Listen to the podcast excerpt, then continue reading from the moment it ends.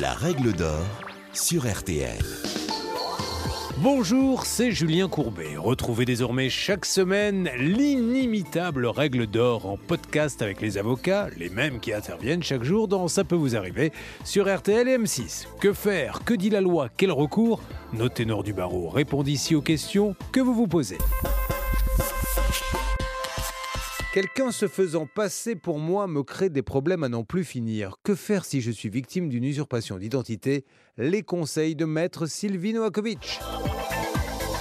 Une usurpation d'identité est une utilisation de données personnelles propres à vous identifier sans votre accord. Une fois volées, ces informations peuvent servir aux usurpateurs pour réaliser des opérations financières ou commettre des actes répréhensibles en votre nom. Elle est sanctionnée par l'article 226.4.1 du Code pénal d'une peine d'un an d'emprisonnement et de 15 000 euros d'amende. Lorsqu'ils sont commis par le conjoint ou le concubin de la victime ou par le partenaire lié à la victime par un pacte civil de solidarité, ces faits sont punis de deux ans d'emprisonnement et de 30 000 euros d'amende. La plateforme gouvernementale cybermalveillance.gouv.fr peut vous aider à identifier un organisme à même de vous accompagner dans vos démarches dans votre périmètre géographique.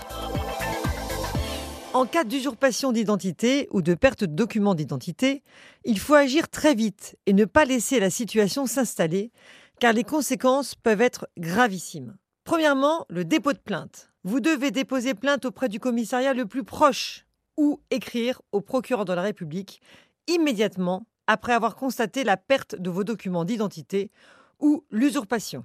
Si vous avez seulement constaté la perte ou le vol de vos documents d'identité et instruments de paiement, vous déposez plainte pour vol contre X ou faites une déclaration de perte. Si vous avez constaté l'usurpation de votre identité, déposez immédiatement plainte contre X.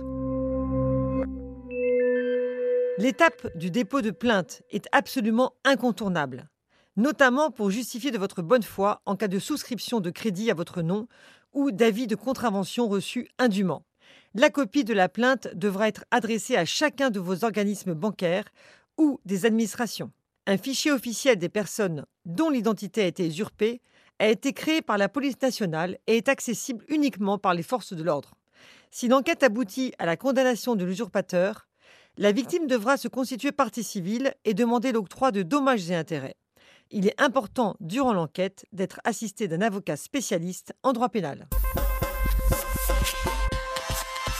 Deuxièmement, informez tous les organismes de crédit et l'administration. Vous veillerez à signaler l'usurpation d'identité à l'ensemble des établissements ayant accès à vos données financières ou personnelles. En cas de crédit souscrit à votre nom par l'usurpateur, vous transmettrez la plainte à l'établissement afin de stopper les échéances. Vous veillerez également à informer la préfecture de votre département afin qu'aucun point ne soit débité sur votre permis de conduire. À chaque réception d'un avis de contravention à votre nom, veillez à la contester immédiatement afin que les dettes ne s'accumulent pas. Troisièmement, vérifiez l'absence d'inscription au fichier de la Banque de France.